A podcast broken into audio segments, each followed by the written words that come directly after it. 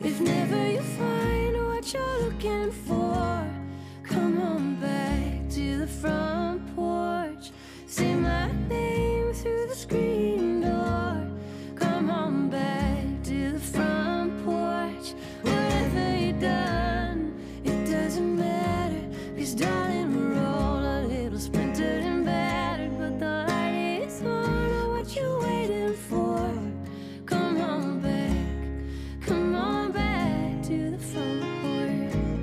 Careless in the Care of God, Season 2, Episode 1.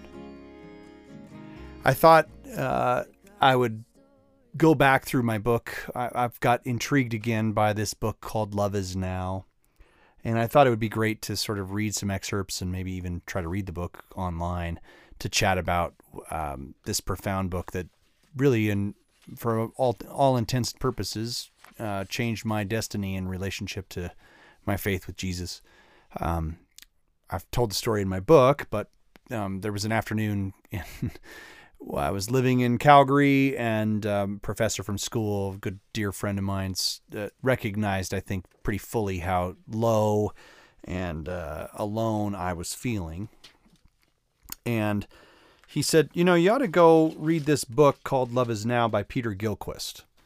Um, Peter Gillquist had a long and wild life um, after this book is written. Uh, this book is written somewhere in the 60s. Got this great paisley hippie cover all over it. Um, this book was written in the 60s, and he went on to venture into the Orthodox Church, which I think is a fascinating conversation unto, unto itself. But at least at the moment when this book was written, um, it had this profound impact on me. I, I took the book from the library, checked it out, went over to a coffee shop in this little town, sat down at the desk um, or at the chair after ordering my coffee, thinking I might just read a chapter, I might just be interested in, uh, you know, trying to escape a little bit of, of schoolwork for the day. And I ended up sitting at the coffee shop all day reading this book because of its profound impact on the way I thought about Jesus and what Jesus thought about me. And as I've grown older and as time has gone by, it's one of the things that probably is most impacting to me is that I've realized my professors in college always talked about this that God was interested in making a people for himself. And I didn't really understand that. I thought that was much more about um, our pursuit of holiness and our sort of pursuit of fixing all the things that are wrong with us so that we might be righteous enough to be presented in front of God. What I didn't realize until I read this book was that that pursuit of God was coming, it was sort of God coming after us, chasing after us, and trying to make life for us um, in in an image that was already restored. We were restored through our faith in Jesus, and I didn't quite get that. So, I life of faith for many many years, and did all the things. Went to church, played in the worship band, read Bible studies, went to Bible college and didn't really understand that there was this true, uh, amazing God who'd made the universe and was after me and interested in me and not interested in me for my behavior, but interested in me strictly for being me because he'd made me and had created me and uh, the image of God was in me.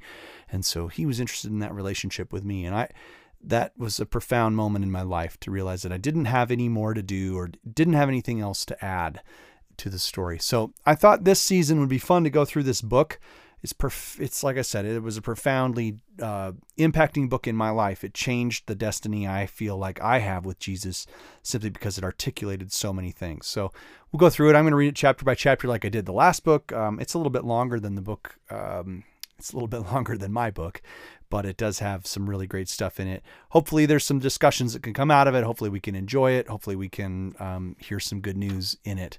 So, I'm going to start with this Love is Now, Peter Gillquist, and this is chapter one, The Beginnings. It was springtime. The year was 1959. As we looked across from the East Bank, it was good to see the Mississippi flowing again at full force.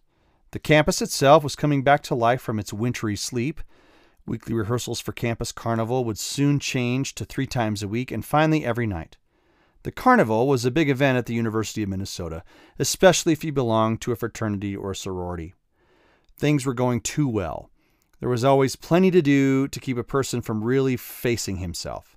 The carnival was just a small part of the activity. house parties on the weekends, late night bull sessions, intramural athletic events. For me, even bad things like grades and classes were no longer a threat.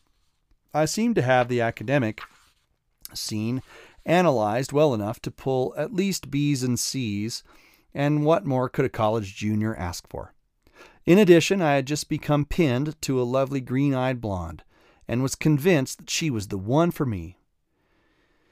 I was active on campus, active in the house, and had plenty of money as a result of two well paying part time jobs.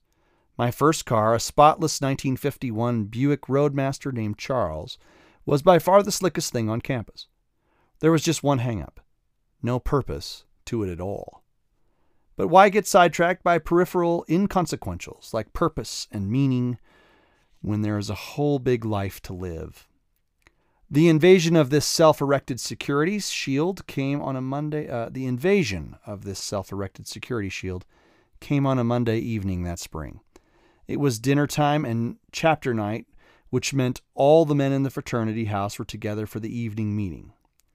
Just as we were finishing dinner, our president announced that we would be hosting a panel of four men for an hour and a half after dinner discussion before our chapter meetings began. Then the bomb was dropped. The subject announced was Christianity. My first inclination was to quietly slip out.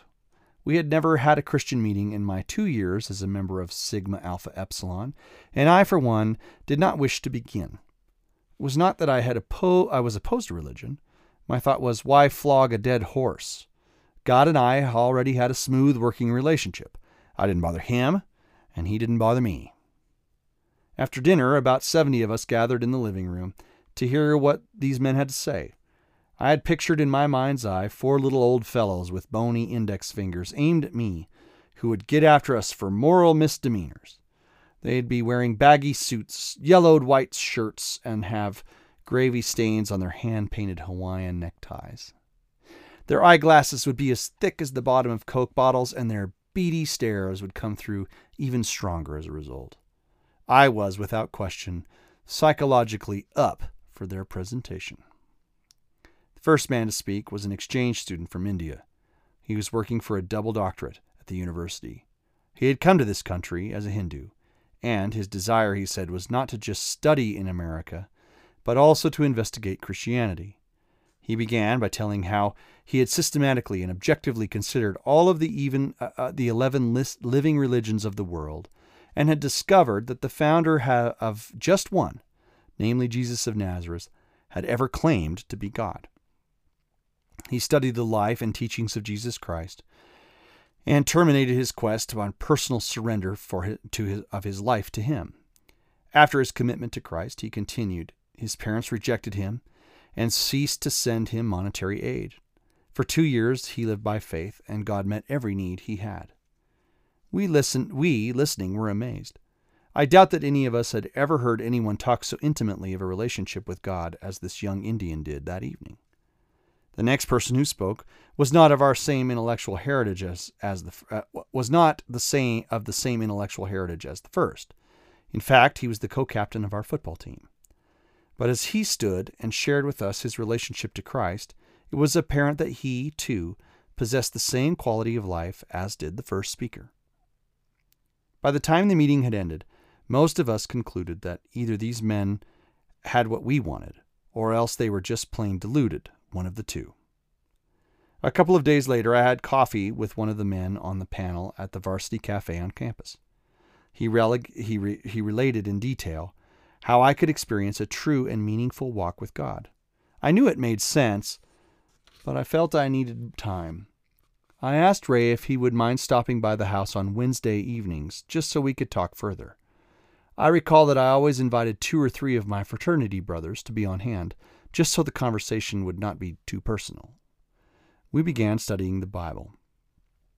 It was during the time, the third or it was during the third or fourth week that we had met together on this basis that I spotted a passage in the Gospel of John which captured my imagination. Jesus was speaking, and he said, I am come that they might have life, and that they might have it more abundantly. The phrase more abundantly was what hit me. Somehow I had surmised that if I were to become a Christian, everything would have to go all wrong. Then, from the depths of isolation and fear, I would cry out to my Maker.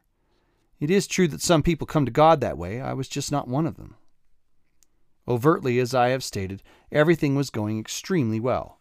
Life, I felt, was already abundant. But here was the thing Jesus had promised in, a, in the way of more abundance. Naturally, it was appealing. This could well be the answer to my purpose gap. I told Ray I did not want to be pushed, but that I was interested. There was a desire to respond to God all on my own so that Ray could not have not say he had persuaded me to pray with him. That night, as I climbed into the top bunk on my second floor dorm of the fraternity, I pulled the covers over my head and invited Jesus Christ to enter my life and do it as do with it as he pleased. I guess I partly trusted to him as my savior. I pr- partly trusted in him as my savior, and partly as my hero. What spoke to me at that point was not so much his depth, his death for my sins, as it was his promise to give me a better life. I really had no concept of heaven or hell. A relationship with Jesus was right was a right now kind of thing and I did believe that if I were to ask him to enter into my life, he would do it. The next morning, I woke up with a new awareness of his being a part of me. The feeling I had was one I had had before, only far more intense. It's that feeling that usually comes after you do something that you know is right. I sensed that God was pleased too. The rest of the spring that year came off as planned. We didn't we didn't place in the campus carnival, but some of the guys did get pinned, and some of the girls in the sorority with which we teamed up for the show. The fraternities sponsored a picnic in May, but this time I was the one who helped carry a few of the other guys into into waiting cars when it was over. A new concern for other people, such as I had not experienced since I was a small child, began to express itself. Of great encouragement was the fact that my pinmate, who is now my wife, had met Christ that same spring, a few weeks ahead of me. I had some catching up to do. Before my turning to God, Marilyn and I had discussed at length her own newly acquired sincerity for going God's way. She was almost bewildered when I received Christ because I had indicated no real interest whatsoever in the Christian life.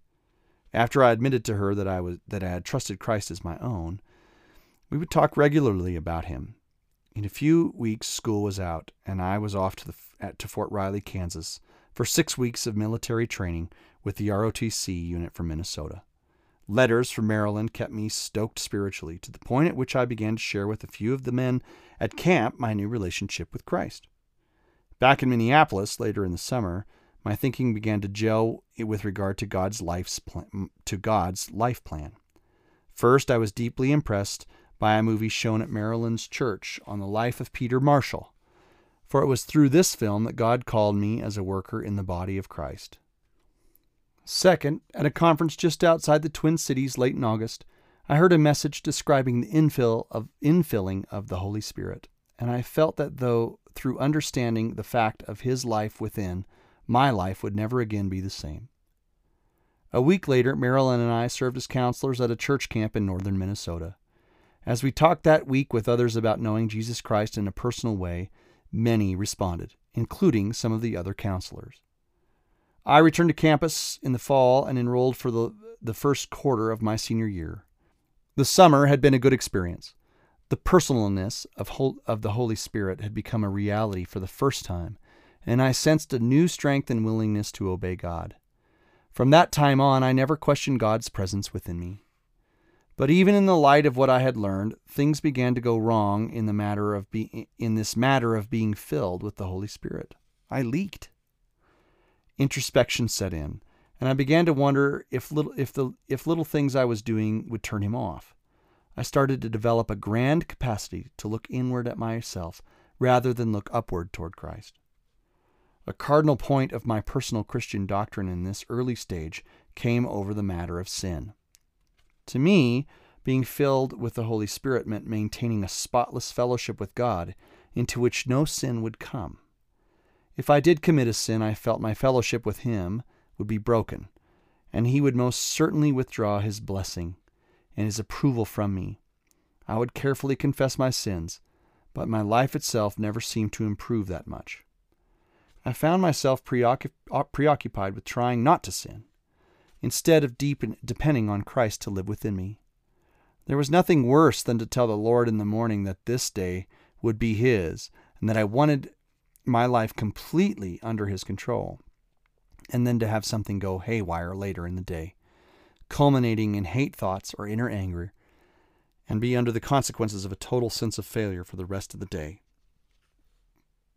The lack of assurance which I possessed regarding forgiveness had nothing to do at all with the things I had done before I was a Christian. I knew these things were forgiven. The question that arose in my mind again and again was what does God do with sins you commit and even enjoy after you become his son? Answers that came in response to this were varied. They all seemed to have an if clause and the if involved would inv- invariably be dependent upon something I must do. Thus, rather than my faith and trust in Jesus Christ increasing, my attention continued to move progressively deeper into my personal spiritual performance. All this time, I was actively relaying the message of Christ to others, especially students, and truly enjoying myself. People res- were responding to him with enthusiasm, and in this, I found great encouragement. In order to compensate for the abyss that existed between what I saw in the life of Jesus and what was present in my own experience, I developed an artificial outside Christianity. I was subtly moving away from the simple love and trust in Christ with which I had begun, and I tended toward a religious system of performance and duty. When I interacted with people whom I could not love, I learned to speak a vocabulary with inflections that sounded like I was concerned. Through sales training in the past, I had learned the importance of eye contact when conversing with others. I developed a way of looking like I really cared. Often I did care, other times I did not. People could not tell the difference. With practice, I began to be unaware of this facade myself. My attitude towards God slipped into a job centered relationship. Instead of depending on Him for my life, I began relying relying upon him mainly for the tasks I needed to do. For example, from the middle of my senior year in college until the present, I have been asked to give my Christian experience in group meetings. I would pray and ask God to refill me with the Holy Spirit and not to let any sin get in my life until the meeting ended. It was like calling upon the National Guard for an emergency. God, by the way, was always faithful in these times. To me, this demonstrates so vividly his matchless and graceless love. To perform my Christian tasks, I needed God. I needed his help. I was convinced then, as I am now, that influencing men spiritually must be done through the Holy Spirit and not through the fleshly strength of the human frame. For me, and I can see it far more clearly now than I ever did in the past, the key issue was my mix up on total forgiveness. The problem may have stemmed from back in the beginning of my Christian life when I recognized Jesus more as an example and a standard of life rather than as a Savior and as my new life itself. But what happened and what went wrong is not nearly as important to me now. His new life is. And it is this new life which I so eagerly wish to share in the pages that follow. I am thankful for everything that has occurred both before and after this new understanding on my part of the endless love of God. He has used it all for good. The people whom I have known and with whom I have been associated since becoming a Christian are among the loveliest in God's creation. My experiences with Christ since college have been varied and adventuresome, but what God has done down inside of me where the human spirit lives make me feel makes me feel like I have been through a spiritual renaissance. God has performed a happening for me, and it's still happening. This is no one day at the light dawned on me story. God is still unveiling his love and pardon to one who keeps on needing it. It seems I have begun life anew, both with Jesus Christ and with my fellow man. And if the beginning be so sweet, what must the end of believing be? That's the end of chapter one. I love the last line of that, which I think was the one that particularly resonated with me when I was in college, which is uh, God is still unveiling his love and pardon to one who keeps on needing it. It seems I have begun a new life with Jesus Christ and with my fellow man. I I just love that idea.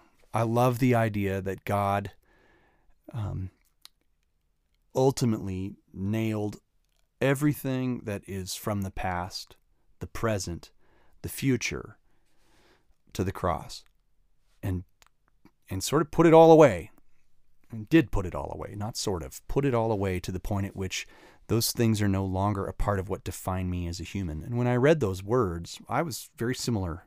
I I had gone to I'd have this faith conversion when I was young and, and went to church and went to Bible college and realized kind of went down that road of academic exercise believing that if I sort of pursued all the things that everyone said that I should, I would have this really miraculous and wonderful life. And it just was so empty. I can remember the third year of college sitting in the basement of my apartment and just hating myself, hating everything about it, wanting never to be alive again. Sad, depressed, dark, um, lonely space because I just I didn't believe God actually loved me.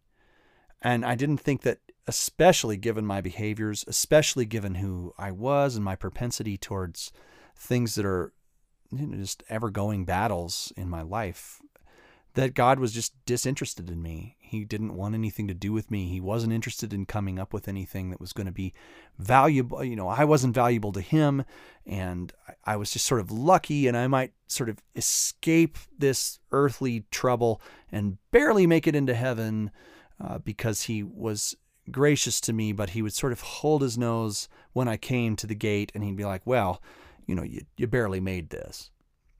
You're here. I guess I'm tolerating you being here, but you're sort of just lucky and you should be grateful for that. When I read those that verse or that I read that little par- paragraph in that book, something hit me and I and I didn't and I realized pretty quickly like, well, this is sort of a profound difference. That if there's really a God interested in me, chasing after me, looking to be in relationship with me, this is going to be a very different outcome in my life than feeling as if I just snuck in under the wire into heaven.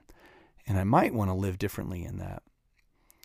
It's an intriguing story. I think grace is something we wrestle with in a way that we don't we don't love it. We're Americans, so we want to earn what we get. We want to uh, earn the money we deserve. We want to pull ourselves up by our bootstraps. We want to do all of these things, all of which in an economic system isn't necessarily negative.